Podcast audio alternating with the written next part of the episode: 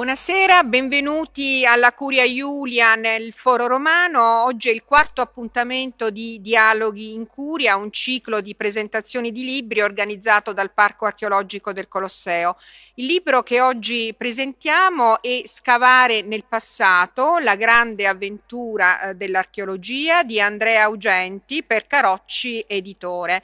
Andrea Augenti fa parte del eh, comitato scientifico del Parco Archeologico del Colosseo e proprio questa, questo ciclo di incontri è stato concordato, definito nella, proprio in sede di consiglio di, eh, di comitato scientifico. E, um, Andrea Augenti insegna archeologia medievale all'Università di Bologna, ha diretto numerosi scavi, progetti di ricerca, insomma una lunga carriera eh, ma forse non c'è neanche bisogno di, eh, di presentarlo perché è noto, eh, ha pubblicato di, decine di articoli scientifici, volumi monografici, fa parte della redazione della rivista Archeologia Medievale e del comitato scientifico della rivista Archeo e dal 2007 al 2012 è stato anche componente del comitato tecnico scientifico eh, del Ministero per i beni e le attività culturali, oggi Ministero della uh, Cultura.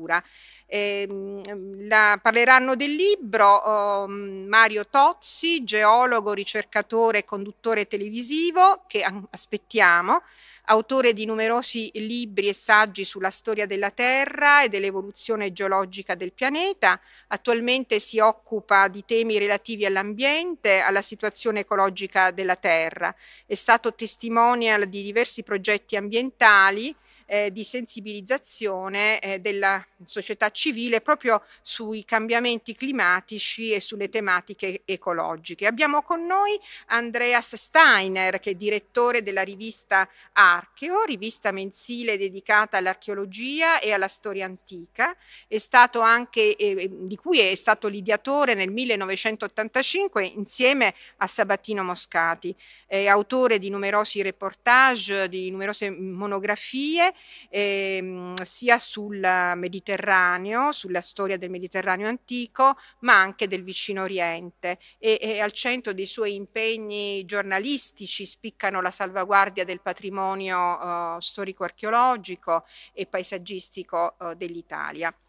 Eh, scavare nel passato um, eh, segue ad un altro importante libro di Andrea Augenti che ha come archeologia, dove eh, l'autore aveva, ha raccolto i testi delle dieci puntate del primo ciclo della trasmissione di eh, RAI Radio 3 dalla Terra alla Storia eh, definita proprio dallo stesso autore, eh, questo mi piace riportarlo, un'esperienza appassionante di archeologia pubblica. Eh, lui dice che mi ha fatto tuffare a capofitto in territori dove non ero mai stato prima, luoghi lontani, altre culture, altre tradizioni di studio. E questo lo vedremo anche in questo libro, proprio scavare nel passato che secondo l'autore ha anche un obiettivo anche più ambizioso, cioè quello di costruire uno strumento eh, potenzialmente utile agli studenti universitari e al tempo stesso a un pubblico più ampio. Quindi è un libro importante proprio di diffusione di quelle che sono le tematiche eh, archeologiche. E poi vorrei dire, mh, nell'introduzione l'autore eh, ci racconta come si è appassionato all'archeologia. Eh, quindi questo è anche mh, mm, eh, da, proprio fin da giovanissimo, fin uh, proprio da, mm, da, bambino, insieme ad un'altra passione eh, che era quello per gli extraterrestri e per lo spazio, eh, tant'è che lui afferma con ironia uh, di averla scampata bella, perché eh, se dice, avessi mantenuto queste due passioni, forse oggi sarei dedico, dedito alla fanta archeologia. E quindi eh, diciamo, forse l'abbiamo scampata bella tutti a questo punto. E, ehm, dunque, la, il libro, dopo l'introduzione che eh, eh, appunto parla proprio de, di questo suo appassionarsi alla, all'archeologia, eh, tratta proprio dei, eh, della storia e dei principi dello scavo stratigrafico, anche attraverso alcune importanti figure. Questa è la, anche la particolarità del libro di Andrea Augenti, cioè racconta racconta la storia del, dell'archeologia attraverso delle figure importantissime che hanno segnato proprio eh, l'archeologia. E quindi sì, dal, sullo, per quanto riguarda lo scavo stratigrafico, tratta eh, del, per esempio del generale archeologo Pete Rivers oppure mh, mm, Mortimer Wheeler. Eh, poi mh, eh, per quanto riguarda la ricognizione mh, di superficie fa riferimento a delle figure importanti anche per eh, la storia della ricognizione qui in Italia, come Thomas Ashby che agli inizi del 1900 proprio attraverso le sue campagne di, rico- di ricognizione eh, scoprì la campagna romana e eh, più tardi a metà del 1900 eh, Brian, John Brian Ward Perkins che eh, appunto condusse una serie di campagne di ricognizione soprattutto in Etruria meridionale. Il, um, il, terzo capitolo è invece dedicato alla classificazione dei materiali e questo è anche una, importante per gli archeologi. E, e si tratta mh, uh, di temi eh, alla cui definizione si, aggiun- si, è giunti anche in tempi recenti se si pensa che la suddivisione in epoche tecnologiche appunto l'età della pietra, l'età del bronzo, l'età del ferro, sono state introdotte solo nella prima metà del 1800 dal danese Christian Jürgensen Thomsen, che crea sequenze, alberi genealogici, mappe evolutive di intere serie di oggetti. Eh, e poi ehm, il libro si apre proprio al tempo e allo spazio, si passa, si parte dalla preistoria, eh, si va nel vicino Oriente, in Egitto, Egitto, eh, in Asia centrale e orientale, mh, mm, eh, nelle Americhe, nell'Europa, mh, mm, prima nell'Europa nell'antichità e poi nell'Europa del Medioevo. E quindi eh, Augenti un po' spazia e, e racconta mh, mm, rinvenimenti epocali attraverso i eh, protagonisti di questi eh, rinvenimenti.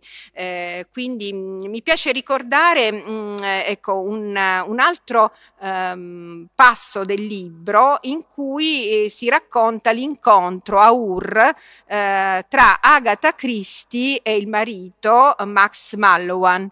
E non solo, ma anche eh, c'è un, un, aspetto molto curioso, cioè come gli archeologi ehm, ehm, compongono uh, le loro valigie per partire, cioè come, come, che cosa mettono all'interno, gli archeologi cosa mettono all'interno delle valigie, delle proprie valigie prima di partire eh, per andare a, a scavare uno scavo archeologico eh, quindi sono delle, delle, li, delle valigie piene eh, di che cosa? Di libri. Quindi mh, infatti c'era una sorta di litigio tra Agatha Christie e il marito eh, per quanto riguarda appunto i libri da, da, mettere in valigia, perché eh, il marito aveva costretto la povera Agatha a mettere dei libri su un, uno dei vestiti più belli eh, che Agatha Christie, più eleganti, eh, voleva portare appunto durante la sua campagna di scavo. Ehm, ma non mi dilungo e quindi a questo punto do la parola ad Andrea Steiner. Anche perché dobbiamo aspettare... aspettare Mario Tozzi perché non si vede, anzi se ci sente da qualche parte, se si collega, ci farebbe ecco, mm, una, una cortesia. Però a questo punto, senza perdere tempo, poi magari si aggiunge successivamente. Appena arriva gli cedo naturalmente la parola. La parola. Sì, sì. Dunque, allora, eh, che dire, eh, devo spogliarmi dalla veste di, eh, di, redattore parlando del libro di Andrea, perché, eh, come sapete, come è stato detto, Andrea è stato anche, o è tuttora anzi, un autore nostro, un autore di archeo. E a questo punto eh, vorrei fare un po' di archeologia anch'io. Ehm, ho tirato fuori dal, dagli scaffali ah, questo fascicolo. Allora, questo fascicolo risale, questa, questa bellissima statua, non è Andrea Oggetti, ma ehm, questo fascicolo risale al lontano ottobre del 1994. Eh, Andrea si, si, copre il viso, sono ben 27 anni. E perché ne parlo? Per questo articolo. Questo è eh, il primo articolo di Andrea scritto per Archeon. Allora, e si parla, non so se si, se si vede, vediamo, alzo un po', sì, vediamo l'immagine, eh, se si riconosce, e si parla di San Vincenzo al Volturno. San Vincenzo al Volturno, una, una, un edificio eh, monastico eh, che risale all'età di Carlo Magno, ehm, in Molise, uno scavo importantissimo di cui Andrea nel appunto lontano 97 ci eh, ha dato, eh, nel 94 anzi, ci ha dato eh, notizia per la prima volta.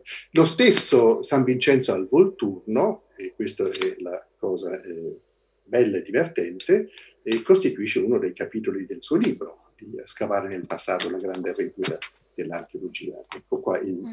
lui lo ha intitolato, perché è diventato anche un ottimo titolista, lo ha intitolato Il nome della rosa nel cuore del Molise, San Vincenzo al Volturno. Però non vorrei, eh, ho visto che è apparso Mario. Ecco. Se vuole ecco. intervenire perché aveva un impegno, io no. mi interrompo volentieri. Non so, Mario, se vuoi, eh, perché avevi no, no, un impegno? No, no, no, vi ascolto volentieri. Purtroppo ho avuto un problema di connessione che non sono, non sono a Roma nel mio studio. Come vedete, si tratta di una camera d'albergo, quindi eh, adesso possiamo stare, non vi preoccupate. Bene. Va bene. Dunque, allora, eh, riprendo il discorso. Ehm, il capitolo eh, su San Vincenzo al Volturno, dunque, ha, eh, è un, bellissimo, un bellissimo scavo, è una bellissima storia che ha eh, eh, in questo libro di, eh, di Andrea un, un posto eh, preminente. Ora, ehm, dicevo che non posso fare a meno di fare il redattore e dunque eh, cerco di eh, parlare criticamente del, del libro. Um, è un libro che ha un, un, diciamo, un pregio, uno dei tanti pregi è quello di essere scritto bene. Allora, ed è una cosa eh, non secondaria. È un libro eh, di, eh, permettimi di dirlo, di alta divulgazione. All'epoca in cui eh, hai scritto il tuo primo articolo, Andrea, la parola divulgazione era quasi eh, un insulto, era una parola, era un termine aborrito, eh, eh, era usato con, con, disprezzo. E tu stesso lo, lo, lo dici nel libro. Dunque, oggi si parla eh, più elegantemente di public archaeology, si parla di community archaeology, si usano questi anglicismi che mi fanno, eh, a me personalmente non mi, non mi, entusiasmano tanto, si dice by the people, for the people, dunque l'archeologia fatta eh, dalla gente per la gente, benissimo, è quello che eh, abbiamo sempre fatto quando abbiamo fatto seria divulgazione una, diciamo, una disciplina, eh, una, anch'essa in sé una disciplina scientifica, una disciplina importante. Eh, mi piace qui, eh, ringrazio anche eh, Alfonsina che lo ha già fatto, ricordare Sabatino Moscati che è stato nel 85 e nell'84 in verità perché abbiamo fatto il numero 0 nell'84, 84-85 il eh, vero eh, iniziatore di questa, della rivista che, eh, di cui tu sei anche un autore. Ora, um, alla ricerca di, eh, per fare il criticone, um, non posso farlo perché naturalmente non, non, ci sono delle cose che non mi piacciono in questo libro, ci sono tantissime cose che mi piacciono molto e che ho letto con grande piacere. Ripeto, il tuo tono eh, colloquiale, quasi confidenziale, eh, non, non, non, rovina in nessuna maniera il, il, la, la, lettura, anzi la, la, favorisce ed è una cosa assolutamente, assolutamente gradevole. Ehm, naturalmente, eh, ecco, diceva, Alfonsina diceva giustamente si inizia partendo dagli inglesi in Italia e questo è, è un bellissimo esordio. Eh, tu accenni non soltanto al, accenni appena perché non vuoi appesantire la trattazione, non accenni alla, a, alle tecniche di scavo, dici, spieghi cos'è la stratigrafia, dici che la stratigrafia non è stata inventata da un solo autore, da un solo archeologo, ma viene, poi si, si, viene a sviluppare, questo va benissimo, e poi parti, parti dall'Italia, parti dalle ricognizioni di Aspi eh, in Etruria, e questo è un ottimo esordio. E poi però c'è una eh, tua eh, predilezione, fammelo dire. Tu hai una predilezione verso eh, l'archeologia, diciamo, eh, vestita in tweet, se permetti. E dunque hai uno sguardo eh, molto, molto anglofilo.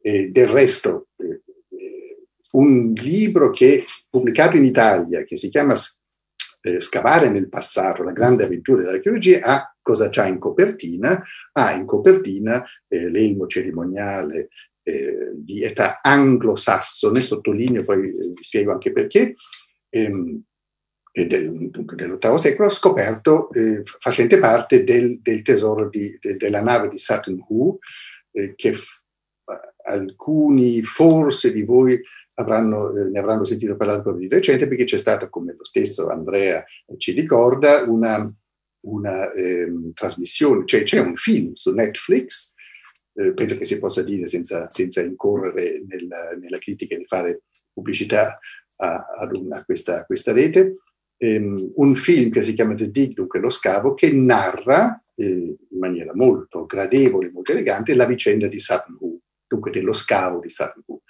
Ehm, allora, ehm, dicevo, eh, in, il film stesso, eh, che Andrea ha visto e ha apprezzato, perché mi ha scritto anche per Archio, ehm, il film insiste in un certo momento sulla anglosassonicità della, eh, della, di questa scoperta, di questa, di questa nave cerimoniale, eh, dicendo che non è vichinga ma è anglosassone. Allora lì naturalmente c'è un, un, un campanilismo un localismo eh, che, che, traspare nel film che ci fa capire che l'archeologia eh, non è una disciplina ehm, neutra, è una disciplina che eh, si tinge anche di colori politici e ideologici a più livelli, ma questo lo sappiamo. Ehm, nel, ed è anche un aspetto molto interessante dell'archeologia, molto affascinante. Nel libro eh, di questi, di questi, di questi diciamo, esempi, di queste, di queste tinte, ce ne sono tante, sono affascinanti. Ecco, io questo volevo dire. Poi oh, non so se poi interverrai dopo. Allora a questo punto diamo la parola a Mario Tozzi. Mario ti ho già presentato, quindi eh beh, sì, vedrai che beh, va bene, hai fatto benissimo. Eh, dunque, scusate il ritardo, ma oh, qui ci sono vari problemi, non ultimo quello di connessione che vabbè, ci, in questo periodo ci, ci, impegna un po' tutti.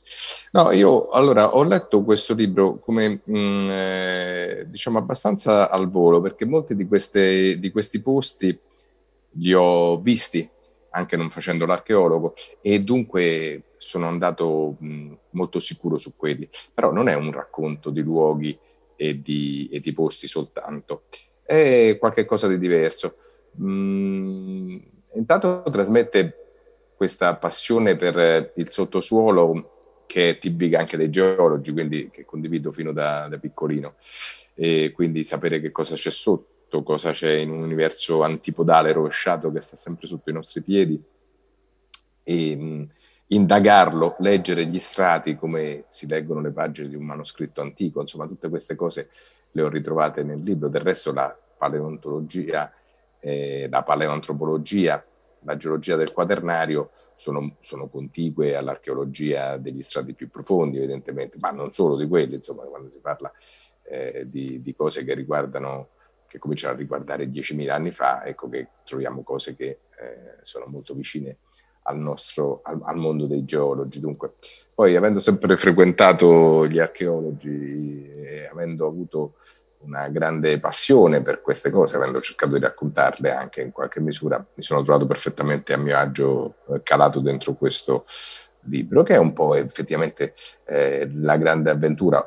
Ho imparato anche tante cose, per esempio mi, incurios- mi ha incuriosito molto la parte dell'archeologia evoluzionistica, che qui nel libro viene rappresentata anche da un esempio molto calzante eh, su, delle, su come si è modificata la forma delle carrozze, tenendo però i caratteri eh, ereditati anche se non più funzionali. Quello è una cosa che in geologia e in paleontologia si riscontra spesso e che dunque mi piace vederlo anche nelle opere degli uomini.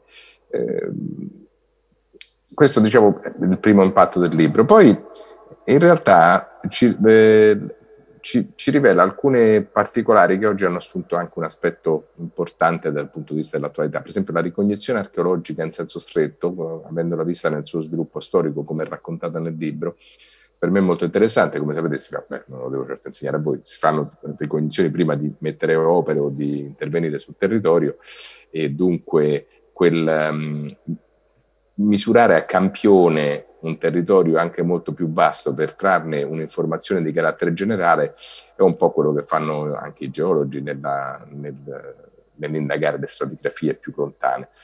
La, la, soddisfazione dell'archeologo è maggiore eh, del geologo perché lui sa che in qualche modo qualche manoscritto dovuto allo sfogliare le pagine della terra potrà forse ricostruirlo per, per intero. Il geologo più va indietro nel tempo e meno vede, meno pagine vede perché sono tutte sconvolte dalla tettonica, dalla, dal tempo che è passato, dal fatto che non parlano direttamente come i manoscritti, ma parlano attraverso segni che sono di più dif- difficile decodifica, dunque in qualche modo qui c'è la differenza. Però io rimpallo sempre perché mi sembrano così vicine le due discipline, le due eh, applicazioni della scienza, le, le, due scienze anche, che non, non, posso fare a meno di vederla con, con, questa stessa passione qui.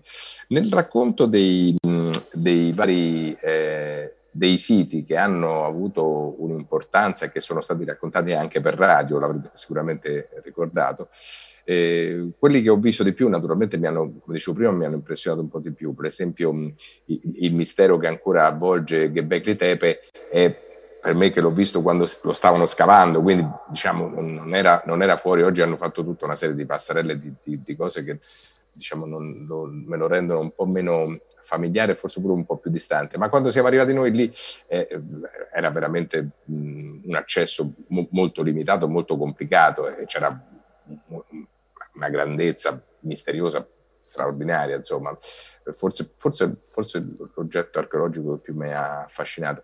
Trovo però molto interessante anche le parti che vanno verso la fine, cioè non solo quelle medievali di cui stavate parlando e di cui so veramente molto meno, ma quelle della stratigrafia dei nostri rifiuti, quella interessante. Cioè la, l'archeologia dell'immondizia è veramente qualcosa. Peraltro io la usavo in maniera così eh, spontanea, senza averci riflettuto assai, in alcuni monologhi che facevo in cui partivo da un archeologo di fra 4.000 anni che cosa avrebbe capito analizzando i nostri rifiuti. E avevo ricostruito una colonna stratigrafica artificiale con dentro, che ne so, uno strato di cotton fioc, un altro era invece di pezzi di vetro, poi c'erano anche invece altre cose, le avevo distinti un po' artificiosamente solo per far capire quanto poteva essere la lettura del, dei, degli, dei nostri rifiuti significativa dal punto di vista eh, della conoscenza. E questo l'ho ritrovato bene in finale del libro, molto, veramente molto interessante, la parte che mi ha, eh, mi ha, mi ha, mi ha colpito e mi è, piaciuta molto.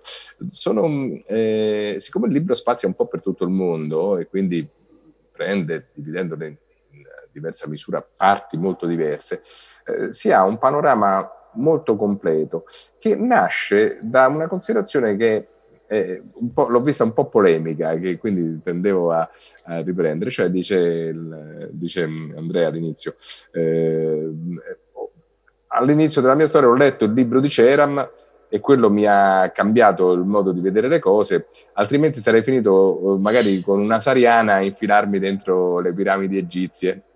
E così ho visto un minimo spunto, diciamo, di... Non no, con te. No, no, con me, no, con me, no. Eh, no anche perché io la Sariana non la porto. Ah, no. Quindi... ah, infatti non te l'ho mai vista. no, ma un po' è vero questo, perché che cosa, che cosa, ci piace a noi della divulgazione? Prima ne parlava Andreas. Eh, ci piace che sia rigorosa, perché quello naturalmente è, è, è, indispensabile, però ci piace anche che non sia noiosa, no? Cerchiamo naturalmente, non so come dire, se noi facciamo una, una divulgazione molto rigorosa e però la confiniamo, che ne so, negli spettacoli televisivi notturni alle 4 del mattino non, non la vede nessuno e quindi è sostanzialmente una, una divulgazione inutile.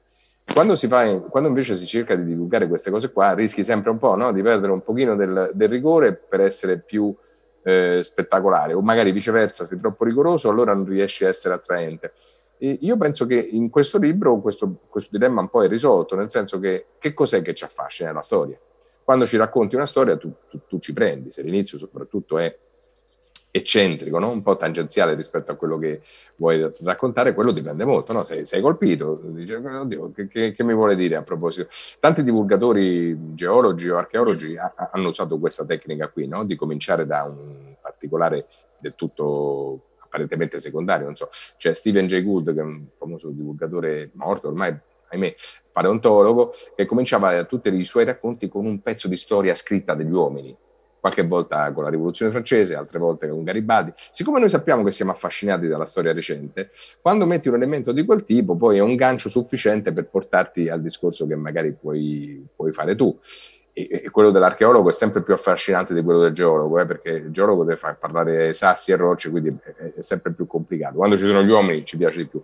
Però la, il libro, secondo me, dimostra che si può fare questo tipo di divulgazione eh, in maniera assolutamente leggera, nel senso che le storie raccontate sono godibili, uno se le legge volentieri, gli è rimasto, ha imparato delle cose, gli è rimasto il dubbio su alcune, se hai fatto qualche domanda eh, hai assolto il tuo compito, che altro devi fare? Non è che dobbiamo dare le lauree in archeologia, in lettere o in geologia quando si fa divulgazione, quello che dobbiamo fare è suscitare curiosità e interesse in modo che uno possa poi andarsi a documentare, ad approfondire e a, e a farsi affascinare da, da, da, dal racconto della scienza, perché poi alla fine è sempre questo, no? per quanto possa essere più o meno esatta la geologia o l'archeologia, questo è, è la conoscenza che ci porta a, a essere affascinati da questo. Dunque io posso avere soltanto un giudizio positivo. Dice Andrea se bisogna essere critici quando si mh, presentano i libri. Effettivamente è vero, però non riesco a trovare un elemento mh, eh, di criticità di, di, questo tipo, né nel metodo e nemmeno nel merito, perché eh, quello che ho visto, peraltro l'ho letto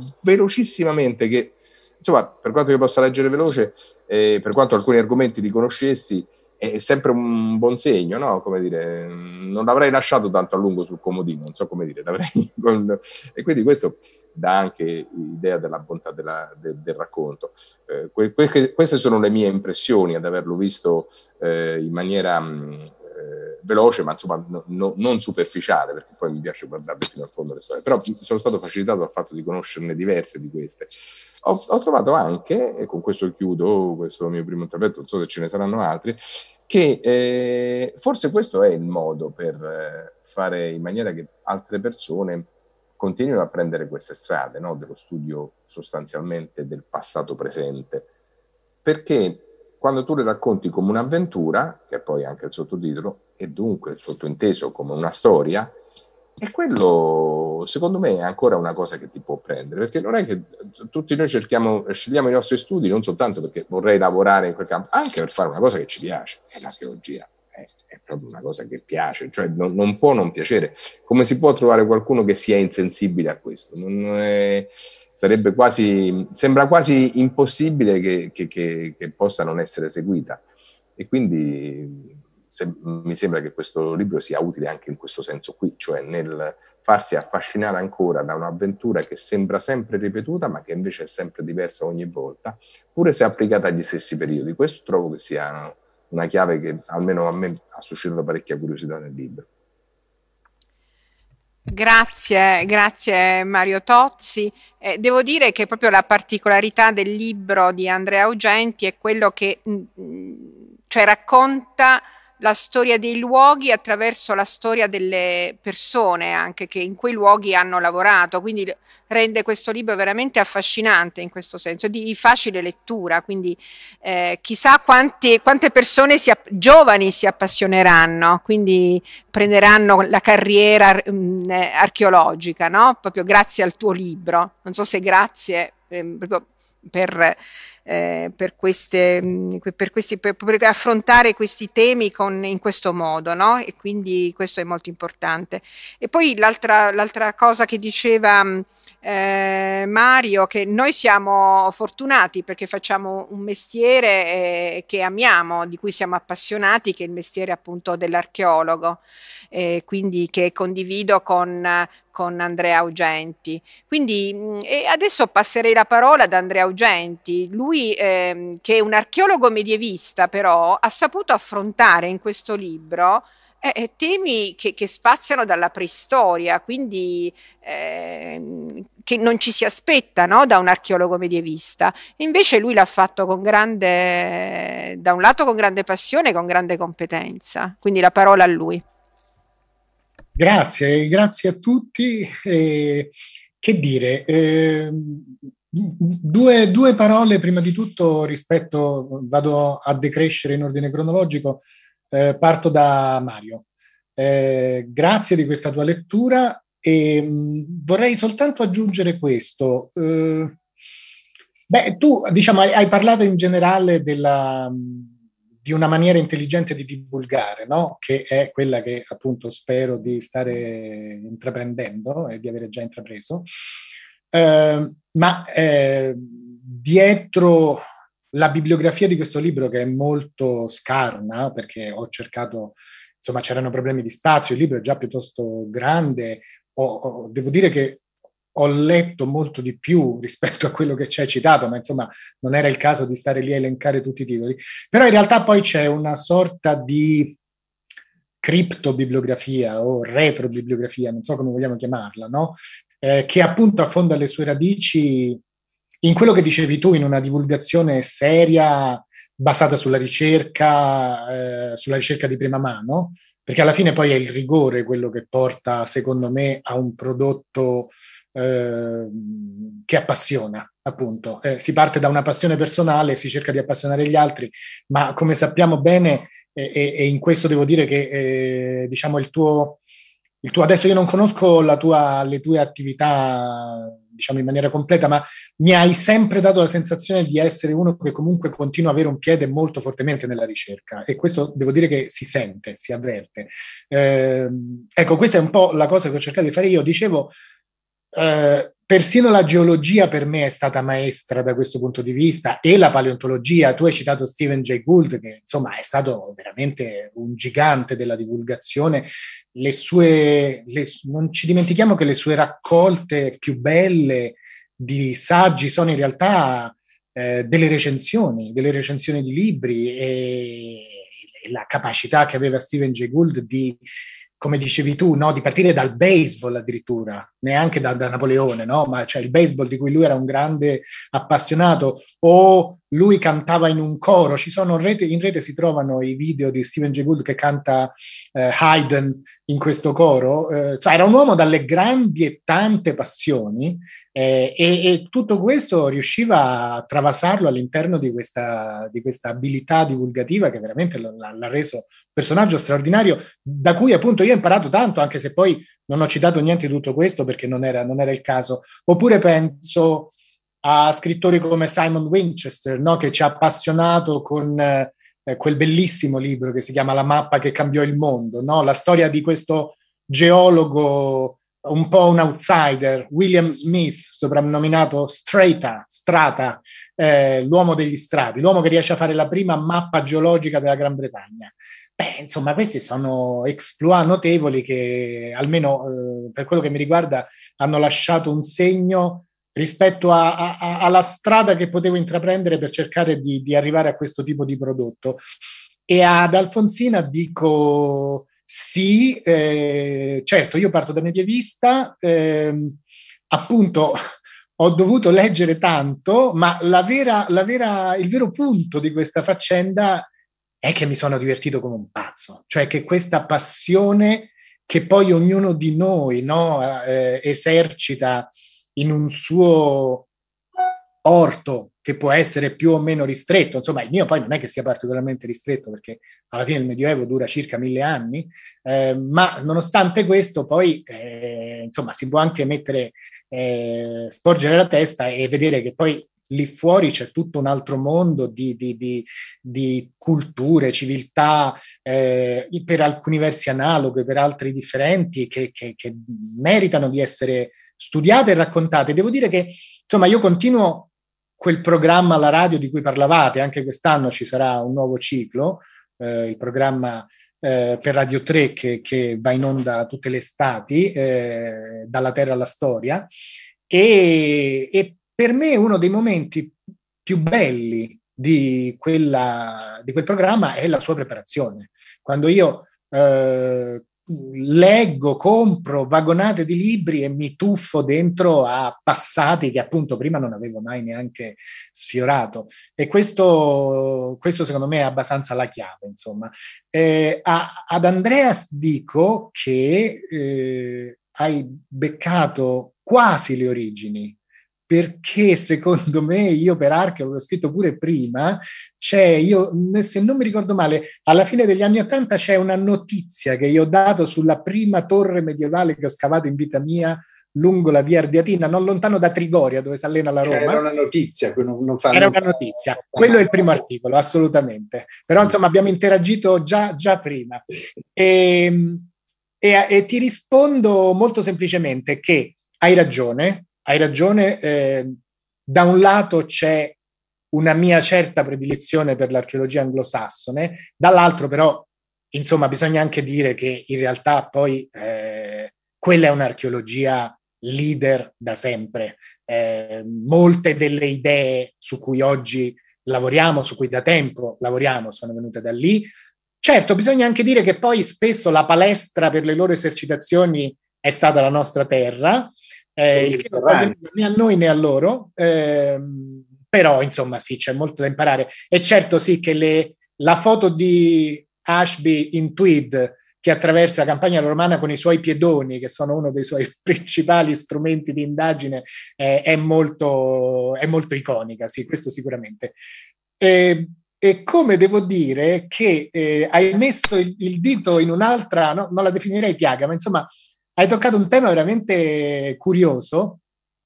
Sì, ho messo Satonu in copertina, ho messo l'elmo di Satonu in copertina per vari motivi. Uno è perché io lo trovo uno degli oggetti più straordinari mai trovati attraverso l'archeologia e, e, e, devo dire che ho avuto una bellissima conferma di questa mia idea quando ho visto che Neil McGregor, l'ex direttore del British Museum, lo ha inserito tra eh, eh, i 100 oggetti che hanno fatto la storia del mondo. No?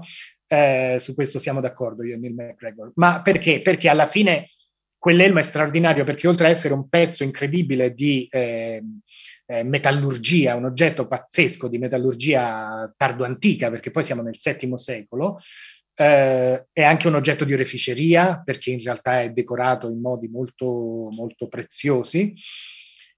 E poi la verità è che ha questo, questa particolarità che avendo il paranaso, il paraguance, eh, con solo due fori per gli occhi, alla fine sembra di guardare in faccia un guerriero dell'alto medioevo. E questo è, diciamo, l'elemento che gli dà un fascino aggiuntivo, per cui quando arrivi nella, nella sala del British Museum che lo contiene, insomma, resti veramente un po' un po' spiazzato, resti, resti, veramente come se avessi trovato un filo diretto con il passato, ancora più che con tutti gli altri oggetti. Beh, la cosa buffa però è che molte, molti amici, molti conoscenti, che, che, però non sono abituati a questo tipo di reperto, non, non lo conoscono, insomma non, non, è noto da noi come faccio per dire il Laoconte o la Venere di Milo, o eccetera, eccetera, i, grandi classici del, del repertorio degli oggetti archeologici che conosciamo. E qua, piccolissima parentesi, qua sta uno dei miei tentativi, eh? Eh, diciamo, questo libro da un lato fornisce eh, alcuni classici, Tutankhamon, Lucy, eh, Ur, eh, le cose che non potevano mancare, va bene? Eh, molte altre mancano perché ho fatto una scelta molto drastica perché altrimenti veniva fuori una, un'opera gigantesca, eh, quindi è anche molto personale. E in questa scelta però io ho anche voluto un po' eh, ho cercato di introdurre delle novità, cioè di, di modificare il panorama di eh, un repertorio di scavi e di scoperte che non so se adesso riuscirò, non credo, insomma, personalmente a farli diventare io dei classici, però voi capite bene che affiancare eh, lo scavo della cripta di Balbo o, il, o, anche la stessa San Vincenzo al Volturno no? a, a Tutankhamon e a Ur Beh, insomma, vuol dire eh, cerchiamo di rinnovare un po' anche i nostri punti di riferimento e quindi anche gli oggetti e quindi questa copertina. E allora per tornare a quello che vi stavo raccontando, molti amici e conoscenti, anche studiosi illustri, mi hanno chiamato e mi hanno detto che bello, hai messo i Ray-Ban all'elmo. Perché effettivamente se uno lo guarda senza troppa attenzione sembra che abbia gli occhiali da sole. Questo ci fa capire appunto quanto poco l'oggetto sia conosciuto e, e, e poi però, miracolo, io, il libro esce e pochi mesi dopo esce appunto il film a cui tu fai riferimento, The Dig, in italiano La nave sepolta, che io l'ho scritto su Archio e tu lo sai, eh, eh, ho, ho, trovato un, un, film abbastanza straordinario perché è un film che finalmente alla fine ci pone di fronte a un problema centrale no, dell'archeologia, cioè qua siamo agli antipodi di Indiana Jones. Tanto ci piace Indiana Jones, ci diverte, sono, sono ve lo dico, sono molto impensierito per questo quinto episodio che è in arrivo. Eh. A me l'idea di vedere Harrison Ford che att- arranca a 80 anni sonati con la frusta in mano, sono preoccupato, vediamo come se la caverà. Eh, però diciamo che eh, The Dig va nella direzione completamente opposta, tanto lì c'è un'idea di archeologia come caccia al tesoro, predatori e addirittura diciamoci una cosa che non ci siamo mai detti, nei film di Indiana Jones i veri archeologi sono i nazisti, che insomma è una cosa, cioè, poi lui li ammazza, però intanto chi sta sullo scavo, chi no sugli strati sono sempre i nazisti. Allora, Indiana Jones è tutto tranne che un archeologo come noi lo intendiamo oggi, ci piace, ci diverte, tanta gente ha scelto la strada dell'archeologia guardando i film di Indiana Jones e ci mancherebbe, Spielberg è un grandissimo regista e ci ha appassionati tutti, però The Dig ci racconta tutta un'altra storia ci parla di, dell'importanza del contesto.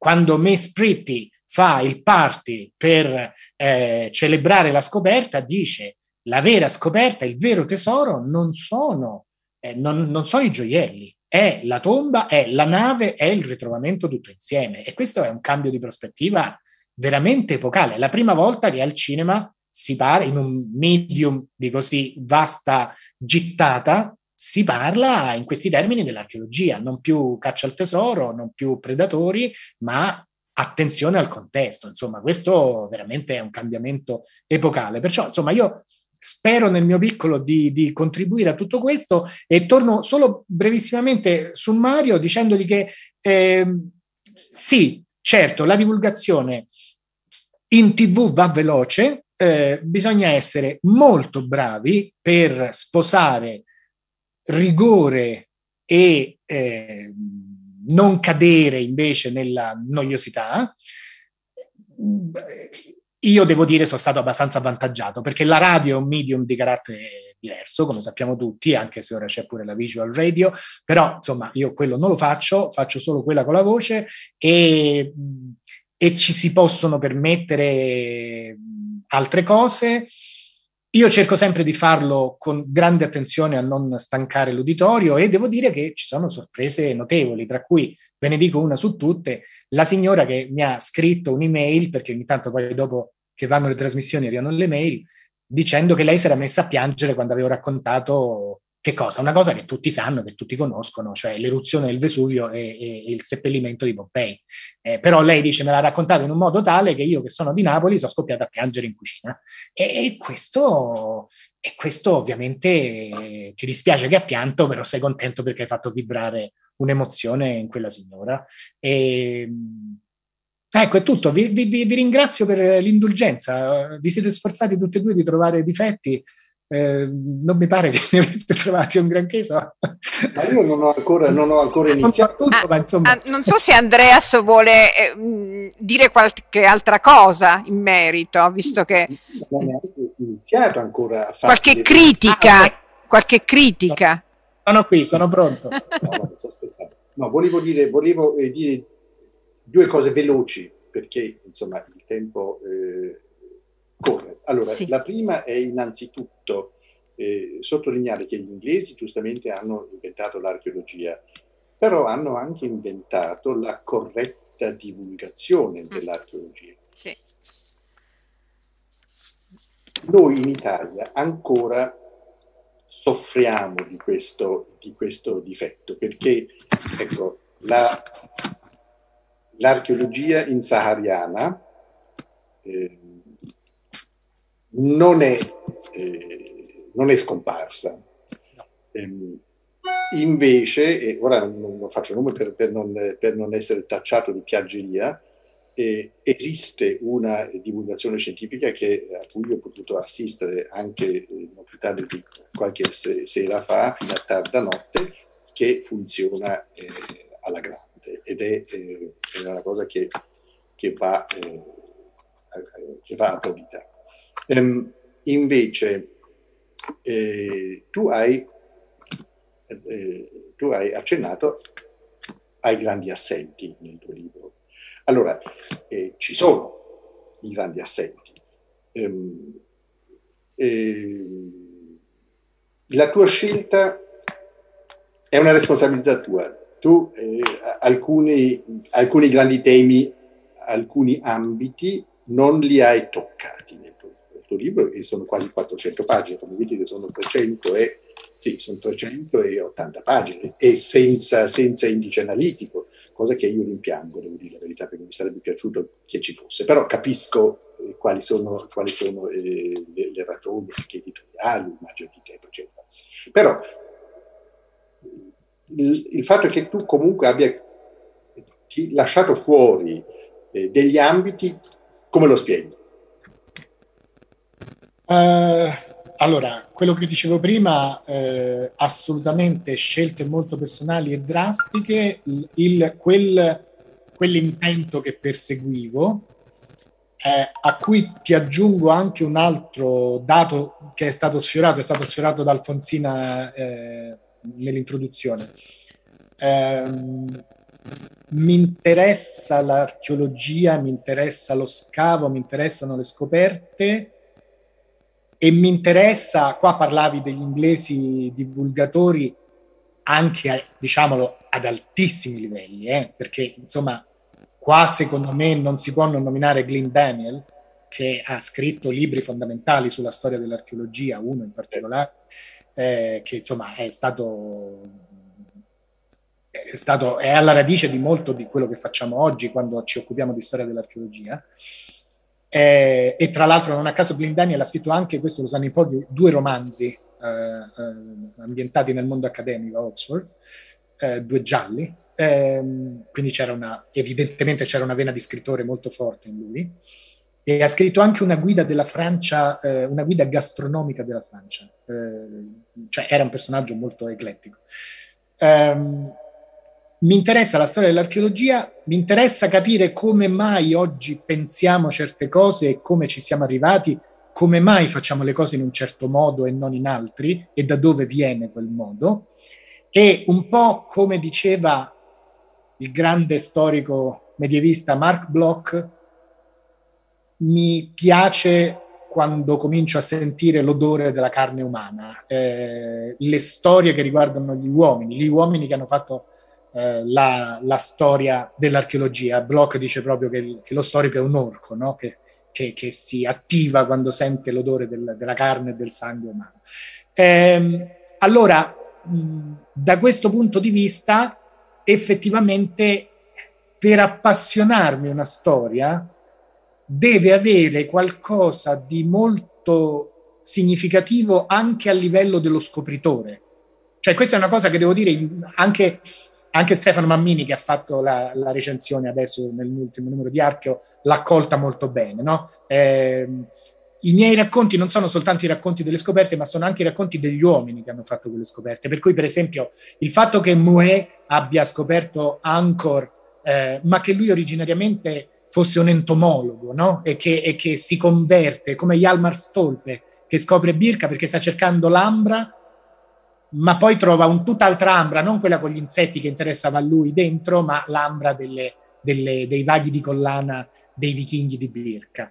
Eh, sono, allora, per esempio, cosa, una, una, delle cose che rimangono fuori, sulla quale mi riprometto di tornare per cercare di capire se mi faccio appassionare oppure no, ma finora non ci sono riuscito, è Cnosso. No? Allora, la storia di Evans io devo dire che l'ho frugata abbastanza in lungo e in largo e non mi è sembrata così appassionante da meritare eh, un capitolo. Ripeto, lo lascio in sospeso, capace che ci torno e, e magari poi ci sarà, perché poi diciamo un, un, pezzo della mia risposta a questa tua domanda è eh, ce ne saranno altri, eh? Eh, nel senso che adesso parte un altro ciclo di 12 puntate e, poi spero di andare avanti e, e, quindi è possibile che ci sia un seguito a questo libro. Non, non, non ho chiuso la porta a, ad altre scoperte. Quindi, ah. ripeto, dimmi. Non hai chiuso la porta ai Fenici, non hai chiuso la porta al Levante, all'archeologia del... No, assolutamente no. Eh, sono mondi con cui mi devo misurare sapendo che ne so veramente molto poco, eh, lo ammetto pubblicamente, non è un problema. Eh, il punto però appunto è trovare quelle, quelle leve, quelle, eh, insomma que, quegli elementi che, che, che, ti, che, ti, fanno capire fin da subito qui c'è, qui c'è, qui fiuto la storia. Guardate, qua si può veramente riprendere la famosa, cioè tutti gli archeologi, anche io nel libro mi pare che l'abbia fatto, citano sempre la famosa frase di Mortimer Wheeler, no? l'archeologo non scava oggetti ma esseri umani. La frase di Mortimer Wheeler vuol dire una cosa, una cosa specifica, vuol dire che a lui interessa ricostruire la storia che sta dietro i muri, dietro i reperti, e va bene. Non ci fermiamo a quella cosa che poi in realtà non si chiama archeologia, ma si chiama archeografia, no? Cioè, cosa ho trovato? L'elenco di quello che ho trovato. No, cioè, l'archeologia è un modo di fare storia, io questo l'ho scritto esplicitamente, è un modo di fare storia che è attento prima di tutto al, ai resti materiali della storia, e però alla fine è la storia degli uomini quella che ricostruisce, la storia degli uomini, la storia dei luoghi. Allora in questo caso io posso parafrasare, o meglio appropriarmi di quella frase dandole anche un altro significato, cioè eh, l'archeologo non scava oggetti ma esseri umani, il divulgatore non, non, racconta soltanto le scoperte, ma racconta gli esseri umani che le hanno fatte, eh, le cui storie sono intersecate in maniere a volte veramente mirabili con, con quello che loro hanno, hanno trovato. Eh, cito una tra tutti, quella storia bellissima del, del Dorak Affair che riguarda eh, Çatalhöyük, no? questo scandalo per cui non si capisce se il primo scopritore di Çatalhöyük eh, abbia eh, insomma si, siano, si, sia impossessato di un tesoro scavato da abusivi insomma adesso non voglio, non voglio guastare la sorpresa a chi deve ancora leggere il libro ma è una storia molto molto affascinante così come affascinante è la storia di appunto dell'incontro tra Agatha Christie e Max Mallowan che, che, raccontava Alfonsina e che culmina poi nella famosa frase di Agatha Christie, no? che eh, è fortunata la donna che sposa un archeologo perché più invecchia e più lui la troverà interessante. Questa è una delle più belle battute sugli archeologi che siano mai state fatte. Quindi, insomma, per rispondere alla tua domanda, sì, eh, hai ragione, ho lasciato fuori molte cose, spero di includerle in prossimi lavori nel futuro. Eh, scusa Andrea, ma quando inizia la tua trasmissione su Rai Radio 3 dalla Terra alla Storia? La mia trasmissione saranno 12 puntate eh, che andranno in onda, mi pare, dall'ultima settimana, sono, mi è stato comunicato da poco, dall'ultima settimana di giugno fino a tutto agosto, ah. sempre l'orario è un po' così, eh, di nicchia, diciamo, eh, domenica alle 13 ma c'è il podcast, quindi ah, okay. in realtà la si può sentire quando volete e per me una delle cose più belle legate a questa trasmissione, che insomma è su Radio 3, è in quell'orario, io sono molto grato a Monica Donofrio, che è la curatrice del programma, che appunto ha accolto questa mia proposta, lei e Marino Sinibaldi, ma, eh, e mi hanno dato questa possibilità.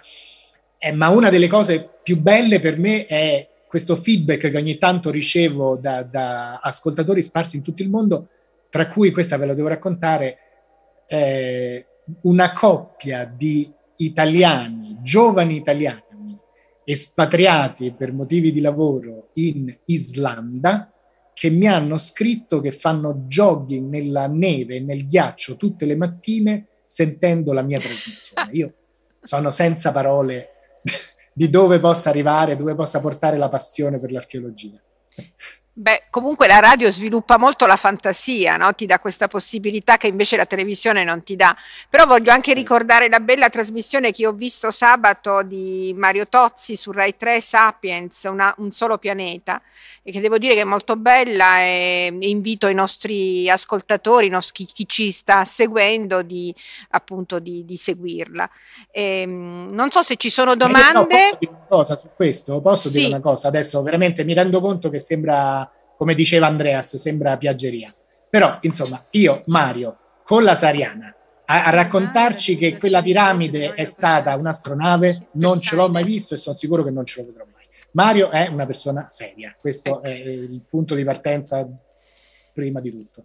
Eh, vedi Mario che ti devi sempre eh, collegare, devi sempre partecipare alle nostre eh, attività nel Parco Archeologico del Colosseo, vedi? Quindi... Non, non faccio altro, sono ben contento.